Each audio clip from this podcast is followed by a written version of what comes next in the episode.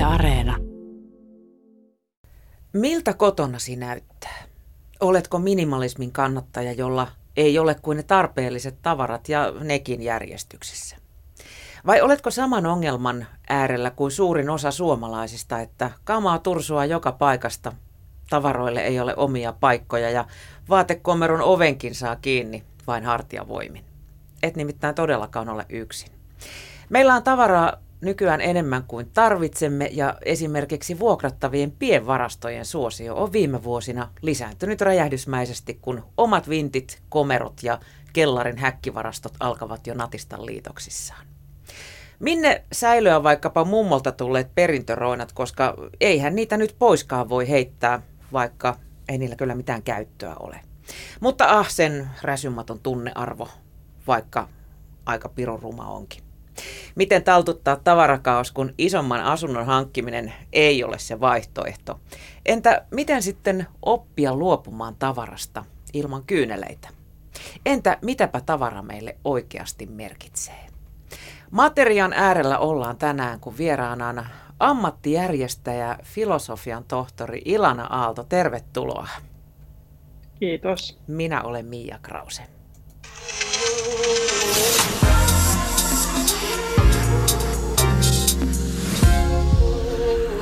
Yle Puhe. Ilana, filosofian tohtorista ammattijärjestäjäksi. M- miten, miten tämä yhtälö meni?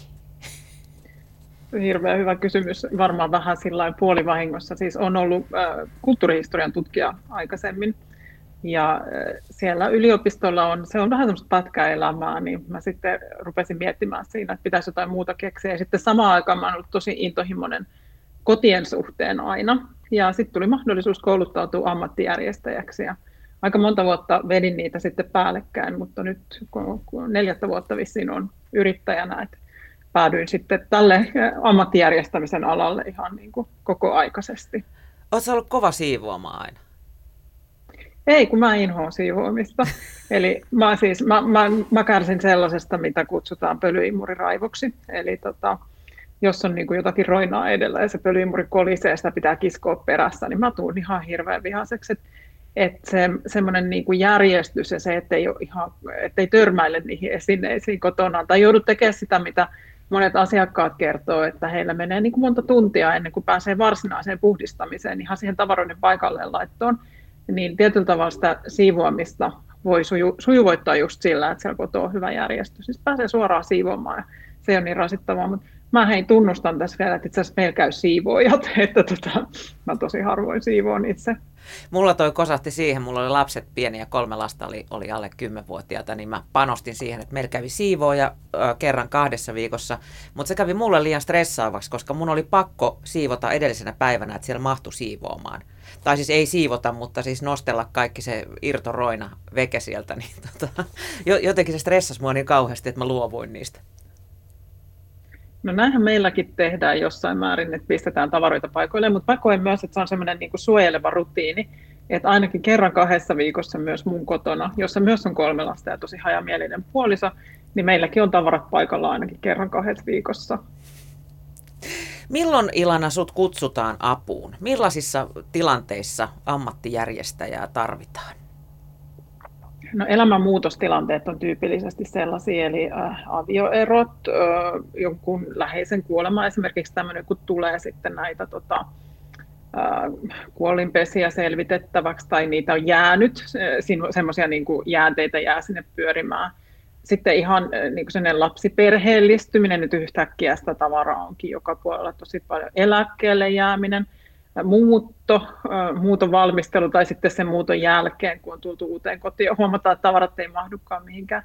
Mutta täytyy sanoa, että, että tota, ihmiset kyllä niin kuin tosi pitkään pohtii ennen kuin ne ottaa yhteyttä, että, niille, että, että se ei ole semmoista niin kuin arkipäivästä niin kuin kaupasta käynti vielä, että me tilattaisiin ammattijärjestäjä, vaan että se on semmoinen niin kuin monesti tosi pitkän pohdinnan, pohdinnan tulos ennen kuin se yhteydenotto tulee tuleeko se ihan silleen luontevasti vai, vai kokeeko ihmiset jonkinnäköistä häpeää siitä, että niin itse ei osata tätä hommaa pistää ruotuun nyt? Sehän sitä yhteydenottoa nimenomaan pidentää, että, tota, että koetaan sitä häpeää ja on semmoinen olo, että, että kellään mulla ei ole tämmöistä, mutta oikeasti niin kuin, suurimmalla osalla on tämmöistä, että ne vaan luullaan, että muiden kodit on siistimpiä kuin meidän. Ja, tota, ja se, se siis ihan erikseen, kun menee kotikäynnille, niin täytyy ihmisille sanoa, että ei saa siivota, koska enhän voi saada mitään käsitystä siitä heidän tilanteesta, jos siellä on just siivottu ennen kuin mä tulen. Et, että tota, joillekin se ihan selvästi tuottaa hiukan vaikeuksia päästää joku kotiinsa siivoamatta, vaikka voisi siis ajatella, että mä oon nähnyt jo kaiken, ja siis ihan oikeasti olen jo nähnyt kaiken. Että et ei ole niin paha juttu, että mä en olisi vielä nähnyt. Nyt ihmiset varmaan vähän nolostelee sitä, että mitäköhän tuokin ajattelee siitä, että mä oon hillonnut tämmöistä kamaa täällä.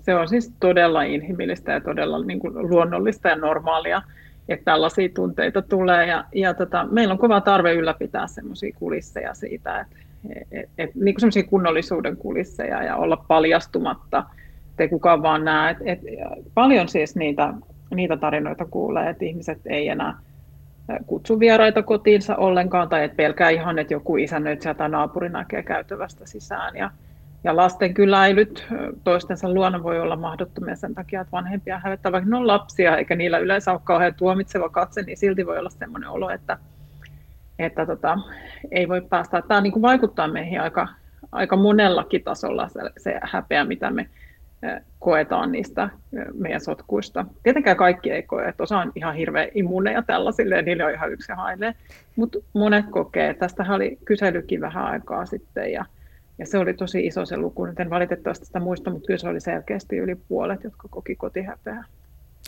Jos puhutaan siitä kotihäpeästä ihan hetki, niin mistä sä luulet, että se kumpuaa? Siis voisiko siinä olla jotain sellaista taustalla, että tämä paljastaa minusta jotain, niin kuin, mit, pa- mitä en halua, että muut saavat tietää? Joo, se siis paljastaa meistä sen, että me ollaan epätäydellisiä ja, ja siis mun mielestä siinä on pohjimmiltaan kyse siitä, että, että tota, voi, niin kuin epäilys siitä, että voiko muut rakastaa ja hyväksyä mut sellaisena kuin mä oon. Ja, ja jostakin syystä niin kuin tämä koti, no monestakin syystä, niistäkin voidaan puhua, mutta että koti on niin kuin tämmöisen kilvottelun areena varsinkin naisilla, että sillä on niin kuin mitattu sitä, että kuinka hyvä emäntä joku on ja kuinka kunnollinen kansalainen, siis ihan tämmöiset niin kuin suuret puhtauskampanjat on kohdistunut, kohdistunut meidän huusholleihin ja, ja sieltä niin kuin kumpuaa semmoista ajattelua, että kunnon ihmisen koti on siisti ja, ja että sitten että, että ar, niin kuin arjen hallinta tai joku kontrolli on lipsunut tai että ihmisellä täytyy olla jotain tosi pahasti pielessä, jos hänen koti on epäjärjestyksessä.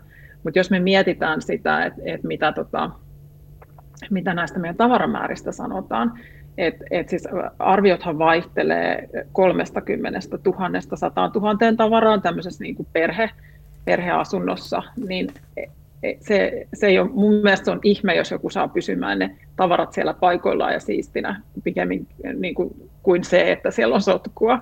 Että se on luonnollisempaa, että tämmöinen iso tavaramäärä on vaikea hallita. Että et se ei välttämättä kerro siitä, että sillä ihmisellä itsellään menisi tosi huonosti. Totta kai myös siis silloin, kun voimavarat ylittyy, eli kun ihmiselle tulee vaikka uupumusta tai sairauksia tai perheessä on sairauksia tai jotain muita vastoinkäymisiä elämässä, niin totta kai on luonnollista, että silloin me ei myöskään priorisoida sitä järjestämistä ja, ja nämä kulkee siis siinä mielessä käsikädessä, että jos ihmisen voimavarat ylittyy, niin silloin se sotku helposti myös, tai tavallaan, että, että sitten ne ei enää riitä siihen järjestämiseen, vaikka ne voisi riittää niin kuin johonkin muuhun pinnalla pysyttelyyn, mutta se on se kohta sitten, josta joudutaan niin kuin joustamaan yksi, mitä mä oon huomannut ainakin omalla kohdalla, että silmä tottuu yllättävän äkkiä. Joo, se on totta, että, että moni saattaa sitten ottaa jonkun kuvan kodistaan tai muuta kauhistua, että näyttääkö mulla oikeasti täältä, että sitten saa sen ulkopuolisen, ulkopuolisen katseen siihen. Ja, ja kaikenlaiseen tottuu, että, että mulla, mun motto on se, että jos sotku ei haittaa, niin se ei haittaa. Eli, eli tota, Mun mielestäni niin kuin järjestämistä ei tarvitse tehdä estetiikka edellä tai muiden vuoksi, vaan ainoastaan jos itse kokee siitä haittoja, mutta tietty niihin haittoihinkin voi turtua, että, että voi tuntua niin kuin ihan normaalilta, että ei löydä tavaroitaan niin kuin kohtuullisessa ajassa tai, tai että tota, tulee riitaa siitä niin kuin tavarasta ja järjestämisestä. Ja, tai että kompastelee niin, tai just se, mitä mä tuossa äsken sanoin, että menee hirmu pitkä aika siihen esiraivaukseen ja siivoamista, niin tällaisillähän voi niin kuin turtua myöskin, että et ei tajua sitä, että elämä voisi olla vähän helpompaakin. Onko tämä nimenomaan naisten ongelma? Musta tuntuu, että miehet ottaa tämän homman huomattavasti rennommin, jos katsoo vaikka heidän man niin sieltä löytyy niin kuin rikkinäisestä piuhasta ylöspäin kaikkea mahdollista. No perinteisesti miehillä on ollut mahdollisuus ottaa asiat rennommin tässä suhteessa, koska heitä ei ole mitattu sen kotitalouden kunnon ja siisteyden mukaan, niin kuin heidän emännyytensä ei ole kiinnostanut ketään. Mutta totta kai ihmiset on, se ei ole niin kuin mitenkään sukupuoleen sidottua, että kuinka herkkä esimerkiksi on sille, että onko niin kuin luonnostaan järjestelmällinen ja haluaa pitää paikat siistinä, tai onko ehkä enemmän semmoinen niin kuin bohemia, on korkeampi kynnys äh, sitten tota, olla välittämättä niistä sotkuista. Tämä ei ole mitenkään sukupuolisidonnaista, mutta se on, niin että ke, ke, keiden äh, synniksi tavallaan se epäjärjestys lasketaan. Muutama vuosi sitten valtavan muodikasta oli tuommoinen äärimmäinen konmaritus kaikesta ylimääräisestä roinasta eroon ja minimalismi kunnian. Oliko se jonkinnäköinen ohimenevä ilmiö? No ei oikeastaan. Se oli ehkä enemmänkin sellainen, joka niin kuin nosti pintaan nämä ajatukset. Et 2010 on tullut ammattijärjestäjä ammattikunta Suomeen ja ehkä sieltä asti on jossain määrin puhuttu näistä asioista. E, sitä ennen ei ehkä siltä oli järjestelmällisesti niin kuin ole tällaista puheenaihetta suomalaisesta julkisuudesta löytynyt, mutta sitten kun KonMari tuli 2015, käännettiin suomeksi, niin sen jälkeen tuli semmoinen niin kuin oikein semmoinen buumi, ja nyt kaikki tietää jo. Mä oon siis paljon käyn myös luennoimassa, ja silloin 2015, kun kysyin, että kuka on kuullut KonMarista, niin siellä sitten muutamat nosti käden aluksi, mutta sitten meni ehkä vuosi, niin sitten sit mä rupesin kysyä, että kuka ei ole kuullut konmarista. Ja sitten nousi tota, aina pari kättä, ketkä ei ollut kuullut, eli se niin kuin täysin kääntyi, että nykyään kaikki tietää, mitä on konmarittaminen ja että et pitäisi sitä roinaa poistaa ja näin.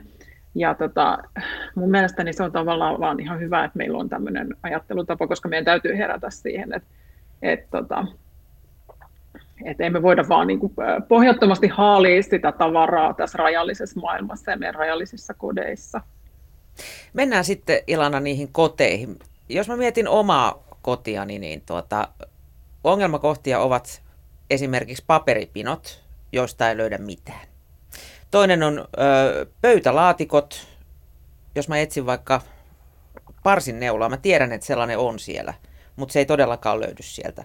Sitten on myös tämmöisten suljettavien kaappien hyllyt.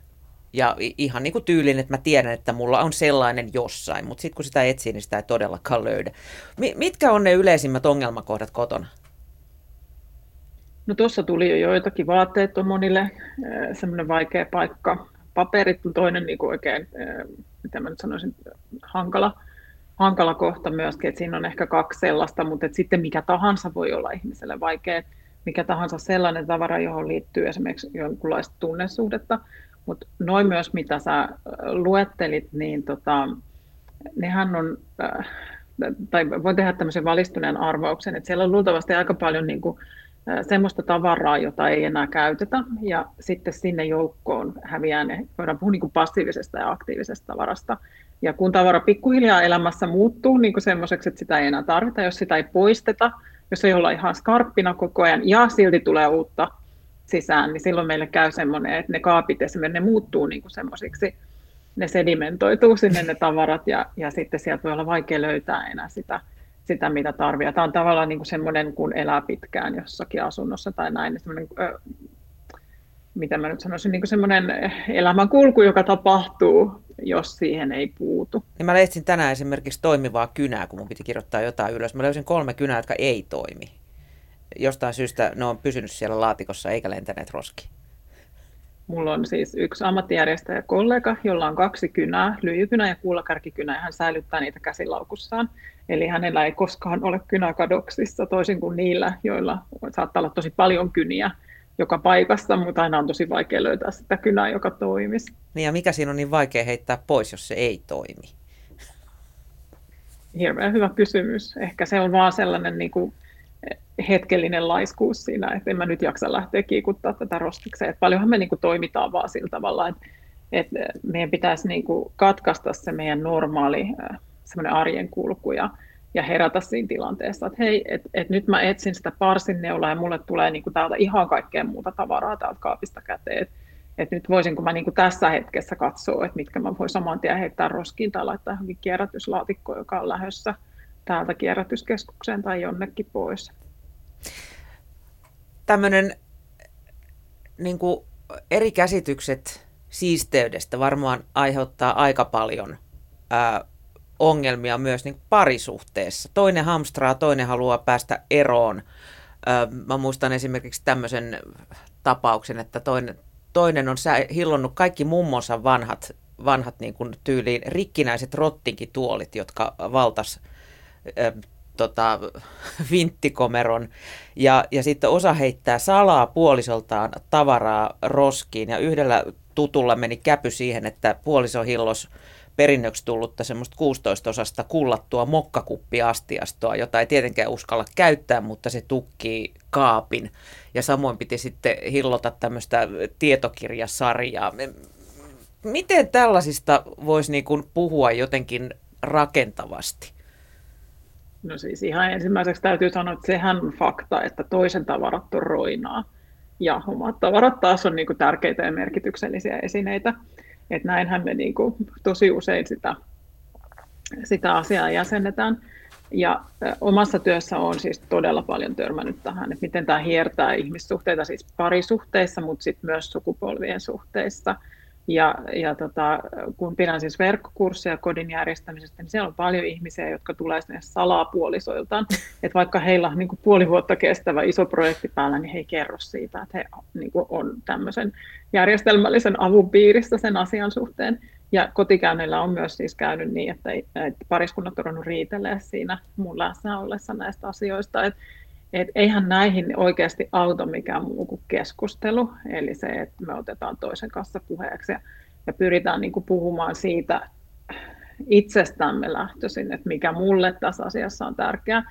Että jos me hyökätään sen toisen kimppuun, että hitsi sunkin noin noi, tota, noi vanhat roinat, että ne sun lehdet ja muut, mitä sä et ole ikiaikoihin katsonut, että ne täyttää kaikki nämä kaapit ja mun tavarat ei mahdu mihinkään, että jos lähtee sillä syytöksellä eteenpäin, niin se ei ymmärrettävästi vie kauhean pitkälle. Et, tota, et siitä, sanotaan näin, että niin kauan kuin vaikka pariskunnalla on niin yhteinen ymmärrys siitä, että halutaan olla niin kuin, hy, halutaan toiselle hyvää, niin silloin kaikki on ihan ok ja mun mielestä nämä asiat on keskusteltavissa. Mutta sitten jos alkaa nähdä toisen vihollisena siinä tilanteessa, joka tulee sillä roinallaan tai pyrkii niin kuin mun tavaroita viemään salaa pois tai muuta, niin sitä ei muuten pitäisi koskaan tehdä, koska sehän on ihan hirveä loukkaus. Jokainen voi miettiä, että mitä jos puoliso tulisi ja siivoisi mun vaatekaappiin ja heittäisi sieltä niin kuin sellaiset vaatteet pois, jotka hänen mielestään on tosi kuluneita, että mikä niin kuin fiilis siitä tulisi. Että ei, ei ehkä ole ihan ok juttu. Mm.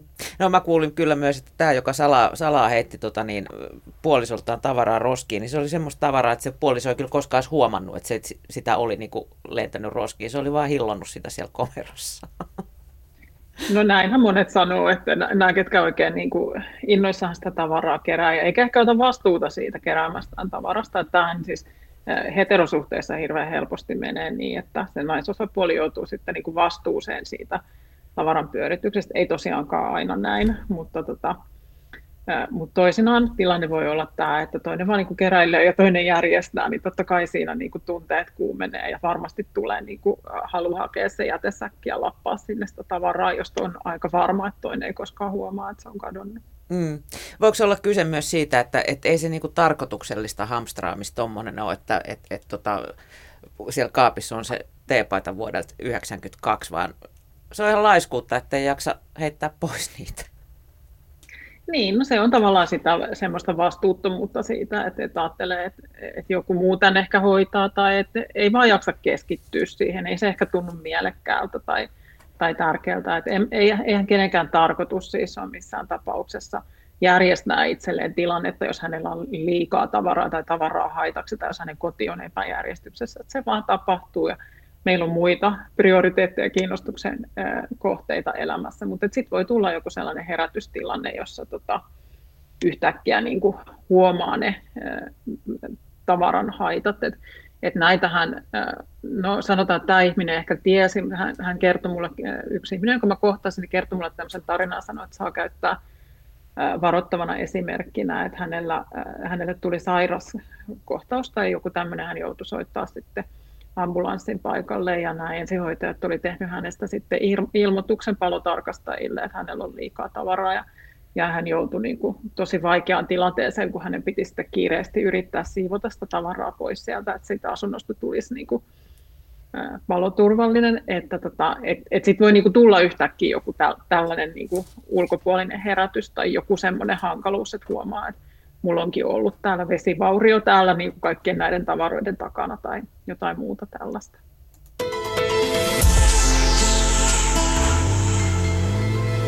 Yle Puhe. Tänään vieraana on ammattijärjestäjä Ilana Aalto ja yritämme taltuttaa tavarakaauksen.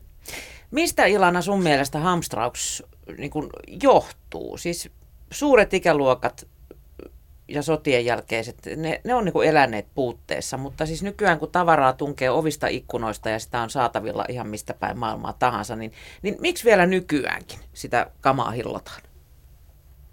Se on tosi monitahoinen juttu. Et ensinnäkin voisi sanoa näin, että meillä on varmaan ihmisen luonnossa on semmoinen niin tietty tarve varustautua ja, ja sitten mitä enemmän kokee epäluottamusta, niin sitä ehkä suurempi tarve on kerätä sitä tavaraa, että jos mä kuitenkin tarvin tätä, että mä en ehkä selviikään, jos mä luovun tästä jostakin mummon perintönä tulleesta mehumajasta, jota en ole koskaan käyttänyt, niin, niin si, si, siitä, ne, on aika, ne voi olla ihan irrationaalisia ne ajatukset tavallaan siihen liittyen, mutta se on niinku semmoista meidän niinku psyykeen liittyvää tai, tai ihmisluontoon tai, tai ehkä sitten ihmisen niin kuin, omaan elämähistoriaan. Just niin kuin sanoit, nämä pula-ajan kokemukset, niin, niin nehän on monilla antanut sen opin, että, että parasta niin kuin laittaa talteen. Mutta se ei ole pelkästään niin kuin ihmisen luonto, joka meidät tähän ajaa, vaan että sitten on tämä meidän ympäristö, joka tuuttaa sitä tavaraa, joka on, niin kuin, on kun tämä meidän koko yhteiskunta on kulutusyhteiskunta nimeltään, että sitä tavaraa tulee joka tuutista ja niitä houkutuksia on ja, ja, tota, ja sit sitä markkinoidaan sitä tavaraa meille. Että et eihän meillä niin kuin, harva himoitsee tavaraa vaan siksi, että se on tavaraa, vaan siihen niin kuin aina kiteytyy jotakin, että miten mä voisin olla menestyvämpi tai kauniimpi tai rakastetumpi tai terveempi tai jotain muuta tällaista, että niihinhän ne mainokset vetoaa ja siihen ne kaikki härpäkkeet tietyllä tavalla niin kuin, äh, tiivistyy, että miksi me niitä hankitaan. Me ajatellaan, että meidän elämä olisi jollakin tavalla parempaa, kun me hankitaan kaikki ne tavarat. Ja sitten jossain kohtaa tulee se, se sellainen, niin kuin voisiko sanoa vaikka kulminaatiopiste tai miksi sitä kutsuisi, mm. jonka jälkeen siitä tavarasta ei olekaan meille hyötyä, vaan siitä rupeaa olemaan meidän haittaa, kun sitä on liikaa. Jos sitten alkaa kamakaos ärsyttää ja ollaan siinä kulminaatiopisteessä, että nyt tässä himas on liikaa roinaa, niin, niin mistä sitten aloittaa? Pitäisikö tehdä niin kuin kertarysäyksellä vai, vai vähän kerrallaan niin kuin siedetyshoitona, jos, jos on vaikea luopua siitä tavarasta? Ja, ja miten sitten saada pää mukaan tällaiseen, ettei se mene semmoiseksi raivosiivouksessa, jolloin kaikki niin kuin tarpeellinenkin saa kyytiä? No mä aina neuvon aloittamaan helposta. Eli ei pidä, voi olla, että kaikkein eniten kiusaa ne vanhat kirjeet siellä kaapissa, mutta ei kannata käydä niihin ensimmäiseksi, koska ne on tosi tunneperäisiä, vaikeita esineitä, vaan ottaa jotain, niin kuin alkaa harjoitella ja puhutaan luopumislihaksen treenaamisesta, eli tässä on kyse päätöksentekokyvyn treenaamisesta. Eli alkaa treenata jollakin tyyliin maustekaapilla tai sukkalaatikolla tai jollain tällaisella, missä pystyy tekemään suht koht helposti niitä päätöksiä siitä, että mitä pitää ja mitä poistaa. Ja siitä saa, voisi sanoa, niin kuin, että aivot saa tämmöisen dopamiinipaukun, Eli kun sä näet sen lopputuloksen, niin sitten se motivoi sua jatkamaan johonkin toiseen kohteeseen ja tulee sellainen olo, että mä pääsen, pääsen tästä yli. Mutta ehkä se, mikä ihmisiä kaikkein eniten estää, on se, että sitten kun se epäjärjestys tai tavaramäärä tai molemmat on päässyt tietyn pisteen yli, niin se alkaa lamaannuttaa. Eli tulee sellainen olo, että, että mun tosiaan pitäisi räjäyttää tämä kaikki kerralla tai mistä ei tule mitään. Sitten tulee sellainen dominoefekti, että jos mä, jos mä tota, alan tästä nyt näitä laatikoita tyhjentää, mun pitäisi saada sinne makuuhuoneen kaappiin tilaa, mutta sitä ennen mun pitäisi saada kellariin tilaa. Ja, ja sitten ihminen niin kuin jumittuu pyörittää niitä ajatuksia, eikä ryhdy ollenkaan, koska tuntuu, että se on niin hirveän iso se urakka. Et, että tota, rysäytyksetkin voi toimia sellaisille ihmisille, joilla on tosi hyvä toimintakyky ja, ja jotka, tota, äh, joilla ei ole kauhean pahat sotkut. Eli semmoinen tyypillinen konmarittaja, joka pystyy käymään vaatekaappinsa yhdessä päivässä läpi, mutta, mutta tota, äh, niitä tarinoita on, ja nämä tarinat on tosiaan, että ihminen tyhjentää koko vaatehuoneen vuoteelleen, ja, ja siinä sitten käy niitä vaatteita läpi, ja se alkaa tympiä. Yleensä se alkaa tympiä siinä vaiheessa, kun kaikki on räjäytelty ympäriinsä. Ja sitten voi illalla miettiä, että mitä mä nyt teen, kun mun vuode on täynnä näitä vaatteita. Mihin mä menisin mä nukkumaan. Alle? niin, että meikö sinne vaatteiden joukkoon vai heitänkö lattialle. Ja monilla ne sitten päätyy johonkin sellaisiin kestokasseihin sinne makkarin nurkkaan moneksi viikoksi tai ehkä kuukausiksi ne, ne vaatteet. Että se mieluummin niin kuin niitä pieninä palasina, just vaikka sitä vaatekaappia, että ensin ottaa ne hylly kerrallaan. sitten alushousut tai hylly kerrallaan tai näin. Että et tavallaan pystyy pitämään sen hallinnassa, että sitähän voi jatkaa niin kauan kuin jaksaa mutta ettei niin kuin lamaannuta itseään sitten vielä sillä. Niin tosi monella on se kokemus, että, että just siinä kohtaa rupeaa tosi paljon ällöttää se homma, kun on saanut kaiken levälle. Mm. Siis mä ymmärrän esimerkiksi lapsiperheiden tuskan, kun vuoden aikoja on neljä ja lapsia kolme ja kaikilla pitää olla niin kuin vuoden aikoihin sopivat varusteet ja sitten ne kasvaa ulos niistä ja sitä, sitä tavaraa on ihan tolkuttomasti. Mulla meinasi tulla esimerkiksi itku muuttaessa, kun jotenkin niitä pieneksi menneitä ei ollut saanut sitten kierrätettyä eteen, eteenpäin ja niin edelleen. Niin siinä kun oli 12 vuotta asuttu samassa asunnossa, niin se, se vaikutti täysin niin kuin mahdottomalta urakalta. Ja kyllä sitä semmoinen kuukauden verran jumpattiinkin sitten semmoisella kertarysäyksellä. En yhtään ihmettele. Ja lastenvaatteethan on, sehän niin kuin ja Katja Lahti on sanonut, että se on puolipäiväinen työ hallita niitä lastenvaatteita. Et, et, ja se on vain yksi ryhmä meidän kodeissa. Niinpä. Ne on, ne on kuitenkin tarpeellisia. M- miten pitää toi muksujen niin kuin vaatekaos järjestyksessä? No tota, mä oon esittänyt siihen semmoista tavaramatikkaa, eli me voidaan ottaa sellainen yksinkertainen laskukaava. En ole ihan varma, muistanko nyt taas kaikkia osia, mutta se menee niin kuin se ajatus suunnilleen näin, että miettii sitä, että, että minkälaisia, vaikka että jos sulla on joku pikkulapsi, joka sotkee kerran päivässä yhden vaatekerran ja että olisi tapana pestä pyykkiä kerran viikossa, niin siitähän voi ihan laskea, että kuinka monet vaatteet se tarvii. Sitten voi vähän lisätä siihen semmoista hätävaraa ja sitten jotain juhlavaatteita ja muita erikoisvaatteita, niin siinähän se on, ja se on oikeasti aika vähän, niin kuin mitä semmoinen pieni lapsi tarvii. Mutta sitten tähän tietysti niin kuin lasten vaatteisiin, jos on sisaruksia ja muita, niin sitten tosi ne odottavien vaatteiden, että miten ne järjestetään niin, että ne myös löytyy. Ja entä ne kausivaatteet, että kun monet ostaa niitä ennakkoon alesta ja sitten ei löydä tai ei muista, ja sitten ostaa toiset, ja siinä, siinä niin kuin sattuu ja tapahtuu lapsiperheissä kyllä tosi paljon noiden lasten vaatteiden kanssa. Joo, ja sitten lisäksi tähän vielä bonarina ne sellaiset vaatteet, mitä se lapsi ehdottomasti itse haluaa, ja tota, itse koet ne ehkä täysin tarpeettomaksi, mutta niitä ei missään nimessä, niistä ei saa luopua. Joo, näissä. Tämä on myös tämmöinen sukupolvikonflikti, voi olla näiden niin kuin lasten tavaroiden ja aikuisten tavaroiden, ja siinä, että kuka niistä saa päättää, niin niiden välillä. Mm. Ja toinen, toinen, mikä on lapsiperheiden ongelma, kaikki tietää, miten kiva astuu yöllä leikon päälle, niin se lastenhuoneen pikkusälä – kun mun lapset oli pieniä, niin mä siivosin salaa, koska jos niitä lapsilta kysy, niin sieltä ei todellakaan mitään saisi heittää pois niin kuin semmoista epämääräisistä muovailuvahan möykyistä lähtien. Ja sitten taas, jos lapset laittaa siivoamaan, niin ne kamat yleensä vaan siirtyy pois silmistä tyyliin niin kuin mun makkarin tai, tai sitten vaatekomeron muovipusseissa.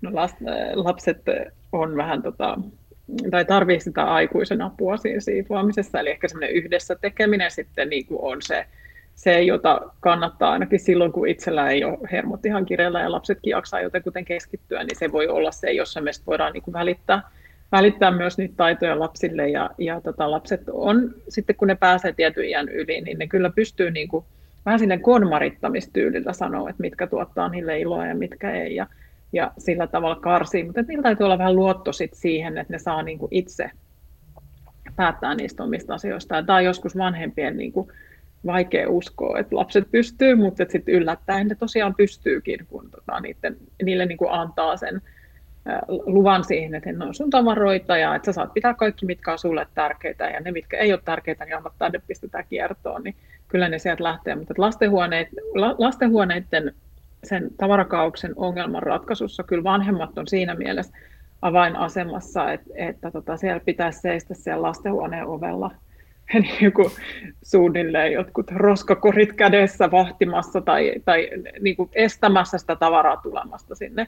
Et kyllähän siinä paljon niin kuin meissä vanhemmissa on myös sitä syytä, että, että on sitä, että halutaan niin kuin lasta ilahduttaa lahjoilla ja kaikkea semmoista, mitä mä en saanut, niin mun lapsi voi nyt saada. Tai sitten, että on vaikea vetää sitä rajaa siihen kaikkeen pikkukrääsään, jota tulee niin kuin syntymäpäiviltä ja hampurilaisravintoloista ja, ja, tota, ja sitten jonkun verran ehkä rajattomat sukulaiset saattaa myös tuoda sitä lupaa kysymättä. Et, tota, et, et se, se on myös semmoinen tosi jännitteinen niinku mun mielestä niin se lastenhuone monella tapaa, että eihän ne lapset tarvi oikeasti kaikkea sitä kamaa, mitä niillä on siellä. Mm, palapelejä, joista puuttuu paloista puolet, niin niitä löytyy siis ainakin pa- meiltä. Pahvilaatikko ja keppi ja joku pätkä köyttä, niin se, niin kuin se tavallaan riittää jo lapselle leluksi, jos nyt ihan kärjistetään, että, että tota, ne sadat muovihärpäkkeet, mitä sieltä huoneista löytyy, niin niin niistä voi, niin kuin, siis joidenkin tutkimusten mukaan niistä on myös haittaa siihen lapsen niin kuin keskittymiskyvylle ja siihen niin kuin le- leikkiin keskittymiselle ja näin. En tiedä, kun en ole niitä tutkimuksia ollut laatimassa, mutta tämmöisiä löytyy. Joo, ja sitten yksi iso ongelma lastenhuoneen kanssa on myös se, että ne lelut ei meinaa pysyä siellä lastenhuoneessa, vaan niitä on sitten toki myös viljeltynä ympäri muuta kämppää. No se on tavallaan luonnollista, että lapset on osa perhettä ja varsinkin mitä pienempiä ne on, niin ne viihtyy siellä, missä lauma on ja tuo tavaransa sinne. Nyt kun mun omat lapset on jo teini-ikäisiä, niin, niin mä oon kyllä huomannut, että heiltä on ohi se aika, jolloin he viihtyy lauman kanssa, että he menee omaan huoneeseen ja pistää oven kiinni ja siitä päästään sitten siitä ongelmasta siinä vaiheessa. Joo, mulla on kanssa myös teini-ikäisiä nämä jo, niin tota, heidän siivoamisensa on, on kyllä lähinnä just sitä, että kamat siirtyy sitten pois silmistä, eli, eli tyyliin ne tungetaan muovikasseissa vaatehuoneeseen, mikäli siellä on tilaa, tai pahimmassa tapauksessa ne päätyy sitten mun makkariin muovipa, muovipusseissa. Tee äiti näille jotain. Ai, tosi kiva. Mutta tota, y- yksi, mitä, mitä mä huomasin silloin, kun lapset olivat myös pieniä, että et mitä on vaikeaa heittää pois. Aina kun tota päiväkodissa alkoi kesäloma tai joululoma, niin sieltä tuli semmoinen valtava kansio niiden niin kuin kaikkia askarteluja ja, ja piirustuksia. Niin kuin, sä voit kuvitella sen pinon, kun kolmelta lapselta tuli kansiolliset sellaisia ö, epämääräisiä pääjalkaisia piirrettyjä tikkuukkoja – niin jotenkin eihän niitä niin kuin voinut heittää pois. Sehän olisi kamalan julmaa heittää oman pikku Picasson teokset menemään. Mitä sä sanoisit, että tällaiselle pitää tehdä? Siis kyllä ne lähtisit jossain vaiheessa, mutta tota, pitkään ne vei aika paljon tilaa.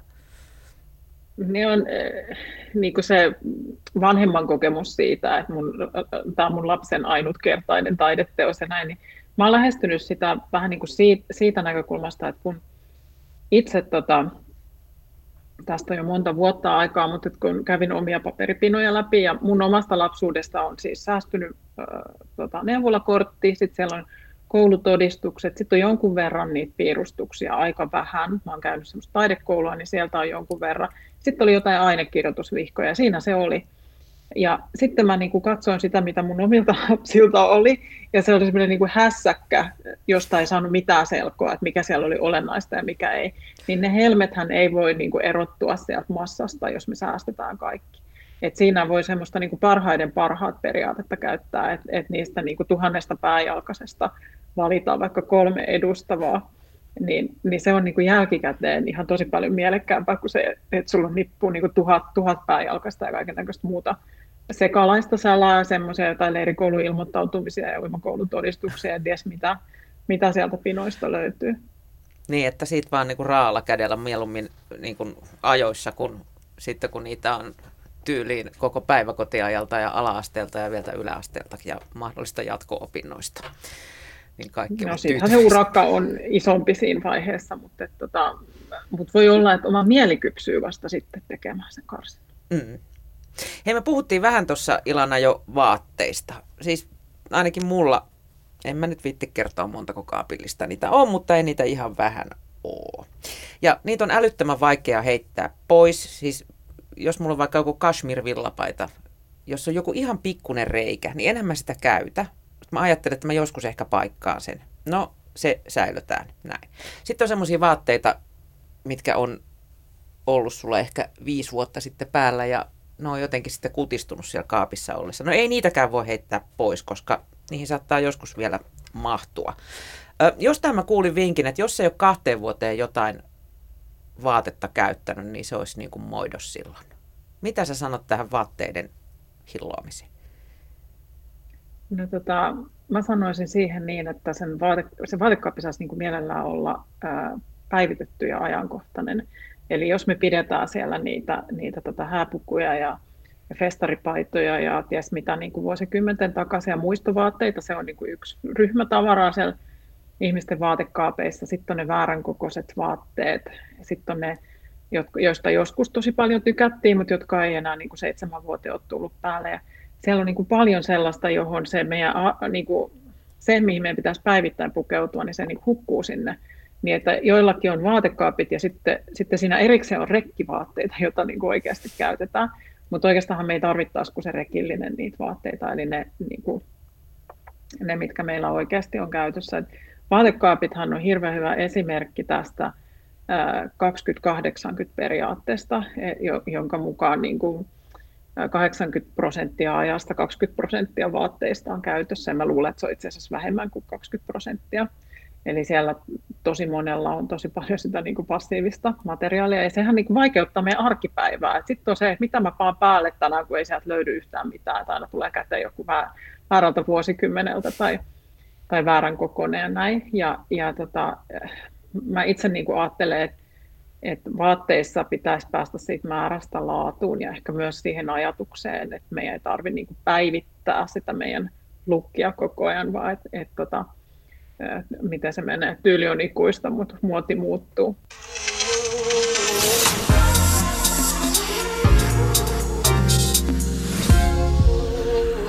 Yle Puhe.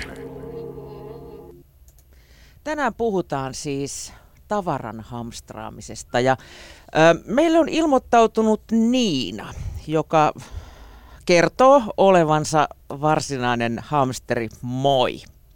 No tervehdys, tervehdys. Hamsteri tai harakka, ihan, ihan kummin vaan. Kaikki, mikä kiirtää, kelpaa vai kelpaako kaikki muukin? No joo, tavallaan, tavallaan. Tai on siinä, on siinä tiettyjä pointteja, mihin, mihin tavaroihin mä ihastun ja kiinnoin ja tuntuu, että ne on niin kuin pakko saada. No millainen hamstraaja sä sitten oot? Siis niin kuin hilloot sä kaikkea mahdollista vai hankitko uutta? Öö, siis mä, mä niin kuin rakastan vanhoja esineitä. Eli mä oon semmoinen kirpputtorihamsteri ja tota, mulla aina mulla tulee semmoisia eri kausia, että nyt mä oon ihastunut erityisesti niin vanhat karahvit.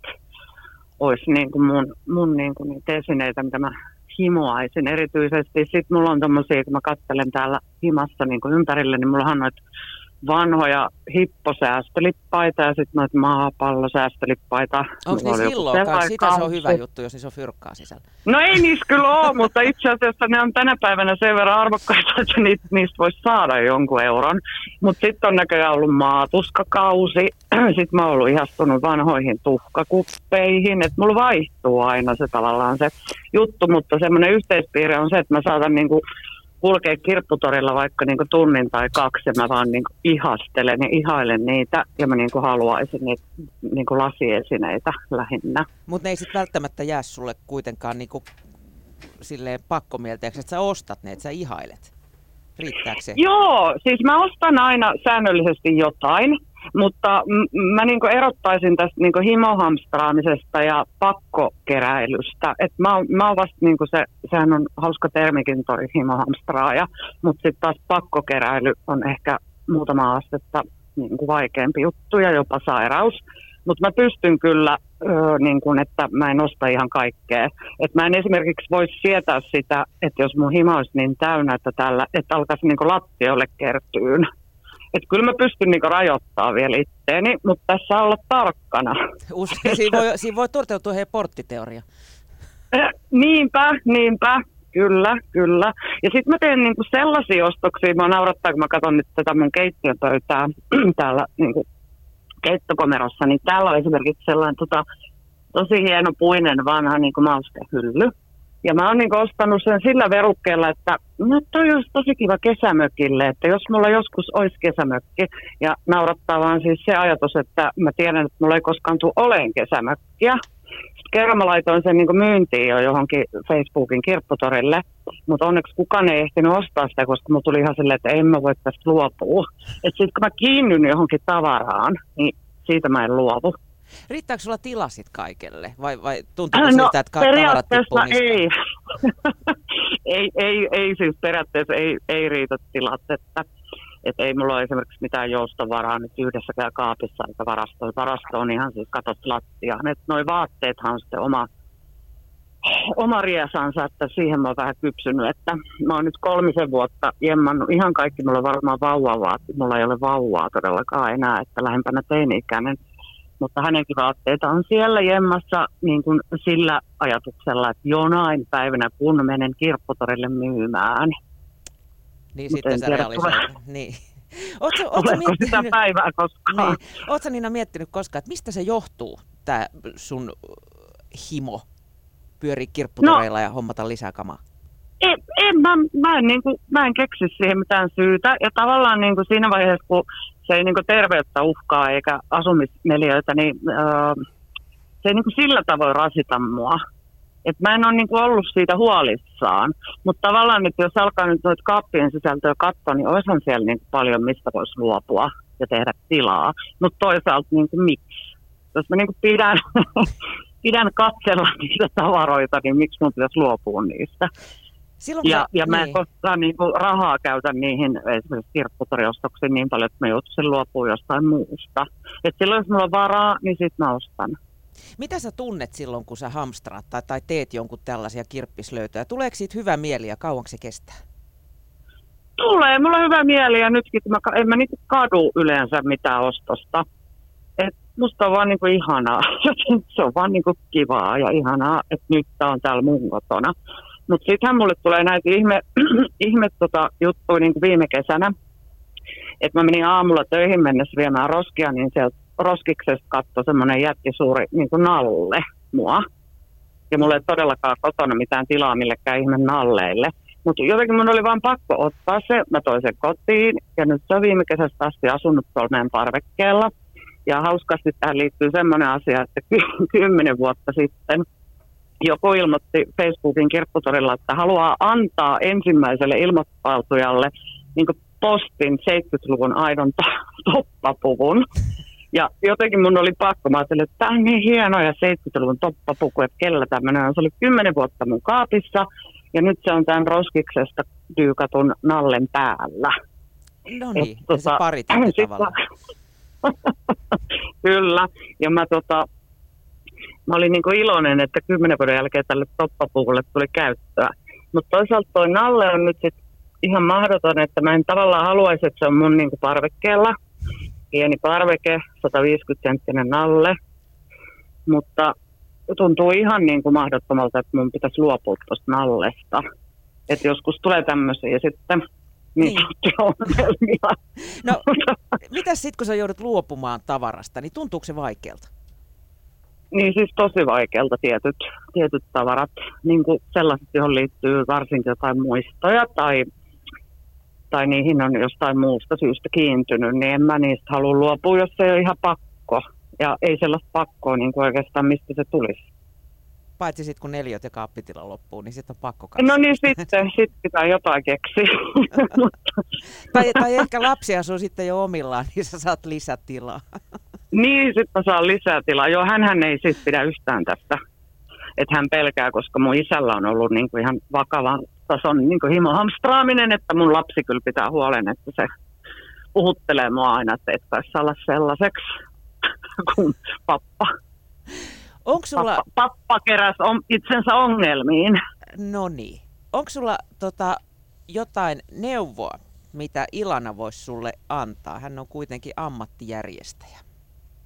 No, no sillä tavalla mä mietin, että kun mulla on esimerkiksi tuolla tuommoinen peitto, josta mä en voi niin kuin luopua sen takia, että mulla on niin kuin valokuva, missä mä makaan siinä peitolla niin kuin vastasyntyneenä. Eli se peitto on niin kuin 47 vuotta vanha, mutta se alkaa olla todella kulahtanut, koska mä oon käyttänyt sitä niin kuin päiväpeittona ja rantavilttinä ja mä oon niin kuin käyttänyt sitä – et sit, sillä ei ole enää mitään niin virkaa, mutta se on siellä vaan sen takia, että mä oon maannut sen päällä 47 vuotta sitten. Eli että miten tällaisista asioista, joihin liittyy jostain syystä joku niin tunne, miten niistä luovutaan, tai että pitääkö niistä luopua. Mä en tarvi sitä peittoa mihinkään, mutta jos mä otan sen käteen, niin mä en voi laittaa sitä roskiin. Kiitos Niina. Me makoile sille peitolle, sä kuulostat hiukan flunssaselta. Joo, pikkusen pientä flunssaa. Ehkä mä otan sen peiton tuolta ja ihmettelen.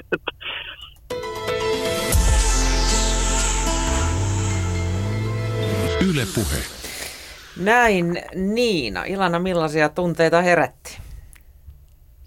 No ensinnäkin mulle tuli tuosta Niinan jutusta mieleen se, eh, että miten me pidetään keräilyä se on hyvin kunniallinen harrastus, johon vaikka niin kuin museot ja, ja galleriat niin kuin on, ne on niin kuin instituutioita, jotka liittyy keräilyyn. Ja sitten me puhutaan himohamstraista tai pakkokeräilijöistä ja se, se rajaveto siinä välillä, niin se on ihan veteen piirretty viiva, mutta tota, Niinalla selvästi oli niin kuin paljon tämmöistä keräilyharrastusta, että hänellä oli joku tietty juttu, jota hän keräili ja ja jota hän niin kuin vaali. Ja, ja sehän, se on ihan ok, että jos ihminen nauttii kauniista esineistä tai on kiinnostunut jostakin tiettyyn aikakauteen tai aihepiiriin liittyvistä esineistä, niin mikä siinä sitten vaan keräilee. Mutta tietty jokaisen keräileenkin kannattaa aina välillä niin kuin skarpata niitä omia kriteereitä, että miten kuratoista sitä kokoelmaa, että kerääkö kaikkia maailman kuulakärkikyniä vai kerääkö vaan valkoisia kuulakärkikyniä, jotka on valmistettu Suomessa tai jotain, että onko siinä niin joku rajaus siinä jutussa, että, että kun kuitenkin ne tilat meillä useimmilla on tähän rajalliset. Tämä oli yksi sellainen ajatus, ajatus mikä mulle tuosta jutusta tuli. Miten se peitto-ongelma? No miten se peitto-ongelma? Eli ihmisillähän saa olla muistotavaroita, se on ihan ok. Et jotkut ö, opettaa esimerkiksi et, et, sitä, että että se muisto ei ole siinä tavarassa ja että voi vaikka ottaa valokuvan ja heittää pois, mutta kyllä se muisto voi olla myös siinä tavarassa, eli se muisto aktivoituu silloin, kun me käsitellään sitä, sitä esinettä. Ja nämä muistoesineet ei ole mikään ongelma niin kauan, kun ne ei täytä meidän kotia niin, että niistä alkaa olla niin kuin arjelle haittaa. Eli, ja mun mielestä Niina oli niin kuin tavallaan tehnyt just oikein, että hän on käyttänyt sitä muistopeittoa, että se ei ole vaan ollut semmoinen niin kuollut esine siellä kaapissa, vaan se on ollut hänellä – tosi monessa menossa mukana. Et nyt voi niin kuin miettiä, että voisiko siitä peitosta vielä tehdä jonkun toisen esineen, esimerkiksi ää, niin kuin jonkun, jotkut on tehnyt teepaidoista tauluja tai kasseja tai jotain muuta tällaista, jolloin se voisi ehkä jatkaa siinä arjessa elämää. Tai onko se niin kuin tullut palveluksensa päähän ja sitä kiitetään ja sen annetaan mennä. Tai jos ei sitten ole haittaa siellä kaapissa, niin sen voi vaan pistää sinne kaappiin ja antaa sen olla siellä.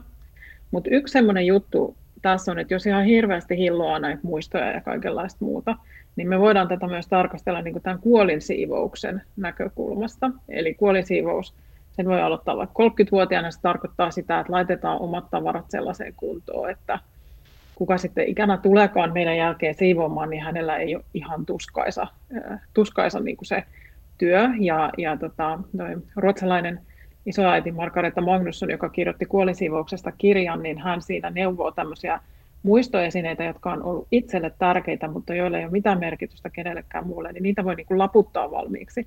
Että tässä laatikossa tai nämä esineet voi niin kuin sitten poistaa kuolemani jälkeen, että niillä on ollut merkitystä vaan mulle. Että tämmöistä niin kuin pientä huomioimista voi tietty sitten tehdä siinä, jos ei halua jättää jälkeen jääviä ihmisiä pulaan niiden omien kokoelmien kanssa. Joo, mä oon nähnyt parikin tapausta, kun on, on tota, perilliset sitten siivonneet sellaista kolmekerroksista omakotitaloa, kun vanhemmista on aika jättänyt ja siellä on vielä vintti ja kellari ollut sitten, niin tota, se, se ei ollut ihan kuukausi eikä kaksi, että ne hommat saatiin järjestykseen. Eli valtavia, valtavia projekteja ja monille semmoinen silmiä avaaja, että hei, että mä en halua jättää tällaista itse jälkeen. Niin, että kannattaa jo hyvissä ajoin alkaa miettiä, että kuinka paljon romua sieltä kotoa löytyy ja mikä minnekin sitten menee. Mä oon sitten kyllä siivouspäissäni heittänyt myös niin kuin raivona kamaa roskiin tai, tai kiertoon ja mitä, mitä mä en ole aikoihin tarvinnut, mutta kas kummaa seuraavana päivänä sitten mä huomaan, että mä tarvitsisikin sitä. Onko tämä jotenkin Murphyn laki? Siinä on oikeastaan semmoisesta niin kuin meidän mieli pelaa temppuja meidän kanssa. Eli jos sulla on ollut joku tavara, sä et olisi muistanut, että sulla on se, sä oot heittänyt sen pois, niin sen, ja ehkä, ehkä ollut hiukan epävarma siinä, että kannattaako tätä heittää, niin sitten sä rupeatkin nopeasti näkemään mahdollisuuksia sille, että hei mä tein virhe, että et, et nythän, niin kuin, nythän sille olisi kysyntää sille tavaralle, että se oikeastaan on niin kuin tällainen, miten nyt sanoisin, että meidän mieli niin kuin alkaa vaan pyörittää sitä kelaa, että siinä ei välttämättä niinkään ole kyse siitä, että me oltaisiin oikeasti tehty virhe. Ja siinä voi auttaa se, että palaa siihen tilanteeseen, että mullekin on käynyt, käynyt tällaisia, että yksi semmoinen, minkä mä hyvin muistan, oli se, että meillä oli sellaiset tosi huonoon kuntoon menneet laatikostot, sellaiset niin kuin pöytälaatikostot, irtolaatikostot, mm. ja ne oli pyörinyt tosi kauan nurkissa, ja mä sitten kerran sitten päätin, että nyt ne lähtee, kun oli muutenkin lähdössä semmoinen kuorma ja sinne ne sitten meni. Mä olin miettinyt, että ne pitäisi kunnostaa, pitäisi maalata, pitäisi kaikkea. Varmasti niin kuin seitsemän vuotta katsonut niitä niin kuin ihan tyhjän panttina. No sitten meni hiukan aikaa ja sitten mun lapset rupesivat sanoa, että nyt he haluaa omat huoneet. Ja sitten mä niin kuin löin itseäni otsaan, että voi ei, että siitä olisi saatu pöytälaatikot sinne lasten, että jokainen tarvii oman pöydän. Mutta sitten samalla mä niin kuin tajusin, että kyllä mä tein ihan oikein päätöksen, että en mä, mistä mä olisin löytänyt sen ajan kunnostaan ne liimauksistaan jo hajoilevat laatikot, jotka olisi pitänyt maalata ja muuta.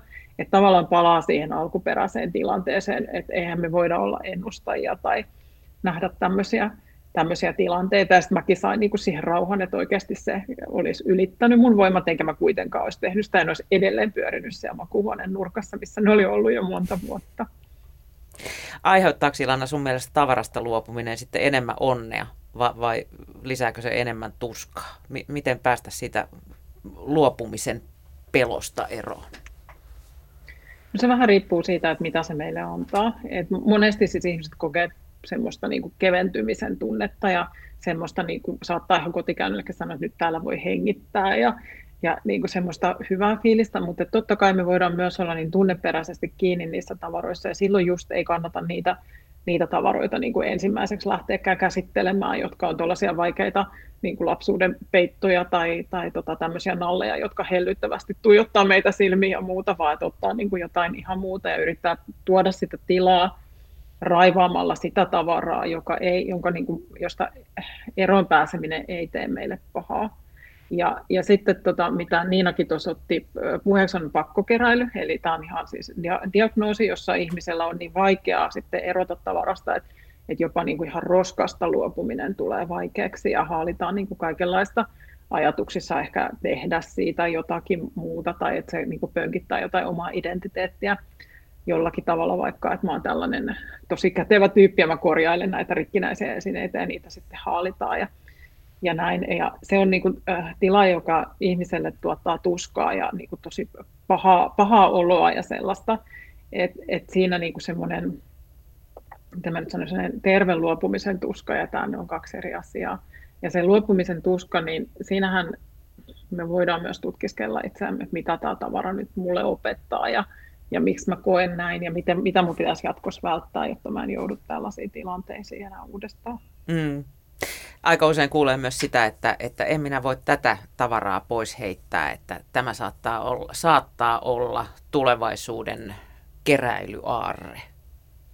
Mm, joo, semmoista niin kuin, tätä tavaran potentiaalia on niin kuin paljon ja kaikkien maatilojen varastot on täynnä sellaisia mahdollisesti todella arvokkaita antiikkiesineitä ja, ja tämän tyyppisiä, että, että meidän niin kuin mieli äh, tämä, on niin kuin yksi arvo, mikä me annetaan tavaralle, eli tämmöinen rahallinen arvo, ja me ajatellaan, että, että ne on jotenkin investointeja, että, että niissä on, on paljon sitten sitä, niin paljon sitä rahaa kiinni, että niitä kannattaa hillota omissa nurkissa sitten niiden voittojen toivossa, mutta sitten kun oikeasti miettii sitä, että, että mitä niin kuin tästä jostakin rukilavasta sitten voisi saada, niin ehkä se ei loppujen lopuksi ole niin iso raha, että se meidän taloudessa tekisi kauhean suurta. No joskus voi tehdäkin, mutta että ehkä useimmiten se tila, jossa me säilytetään sitä, niin maksaa enemmän kuin se tavara, mitä me säilytetään siinä tilassa. Niin, ja kuten aika usein Antiikkia Antiikkia ohjelmassa, joka takavuosina tv pyöri, huomasi, että, että kun sinne mentiin arvioituttamaan sitten sitä tavaraa, niin odotukset olivat valtavat ja pettymys ihan hirvittävä, kun se ei sitten ollutkaan oikeastaan minkään hintainen, että sillä oli lähinnä tunnearvoa. siinä on varmaan semmoisia toiveita vähän niin semmoisesta lottoäkkirikastumisesta, että mulla, mulla on niin sattunut tämmöinen esine, joka on salaisesti arvokas ja, ja mä sitten tuun rikkaaksi. Mutta paljon niin kuin myös tätä taloudellista, että, että ihmiset niin kuin, myös sen takia, että joku asia vaikka maksoi paljon ostettaessa, niin sitten siitä on vaikea luopua, vaikka se on jo täysin niin kuin vanhentunut ja menettänyt sen arvonsa. Et, et, et me, me ollaan monimutkaisia olentoja, me pystytään tosi monella eri tasolla perustelemaan itsellemme, että miksi meidän pitäisi pitää ne tavarat, jotka on meille turhia ja joista meillä jopa haittaa. Kerro Ilana tähän loppuun vielä kolme parasta vinkkiäsi kodin järjestämiseen. Moni ihminen tälläkin hetkellä repii hiuksia päästään. No mulla tota, mä useasti puhun semmoisesta kuin toimivan järjestyksen resepti, ja siinä on kolme osaa. Ja jos ne on kaikki paikallaan, niin silloin kaikki on ihan ok. Ja ensimmäinen osa on se, että meillä pitää olla sopivasti tavaraa. Ja jos joku miettii, että mikä on sopivasti tavaraa, niin se on sen verran, mistä jaksat huolehtia. Eli jokainen tavara on, ja se vaatii meiltä jotakin, se on sitoumus. Ja mitä enemmän me niitä haalitaan, niin sitä enemmän niitä sitoumuksia me otetaan meidän elämään. No sitten toiseksi meillä pitää olla paikka kaikelle ihan oikeasti paikka kaikelle, ja, ja eikä mikä tahansa paikka kelpaa, vaan just sillä tavalla, että ne, mitä me eniten käytetään, niin ne on helpoilla paikoilla. Ja tätä voi jokainen itse niin kuin nappaa jonkun kaapioven auki ja katsoo siihen, mihin oma käsi ylettyy, että onko sillä sektorilla vaan niitä tavaroita, joita koko ajan käytetään. Ja jos ei ole, niin sitten on syytä ehkä tehdä jotakin muutoksia niihin säilytystiloihin.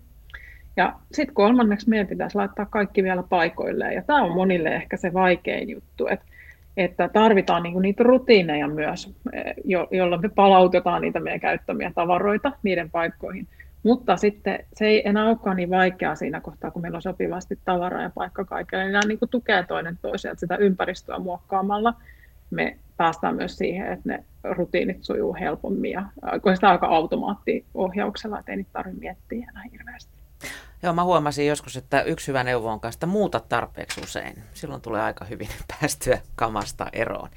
Ilana Aalto, kiitos kun pääsit vieraaksi ja oikein hyvää talven jatkoa ja kevään odotusta. Kiitos sitä samaa.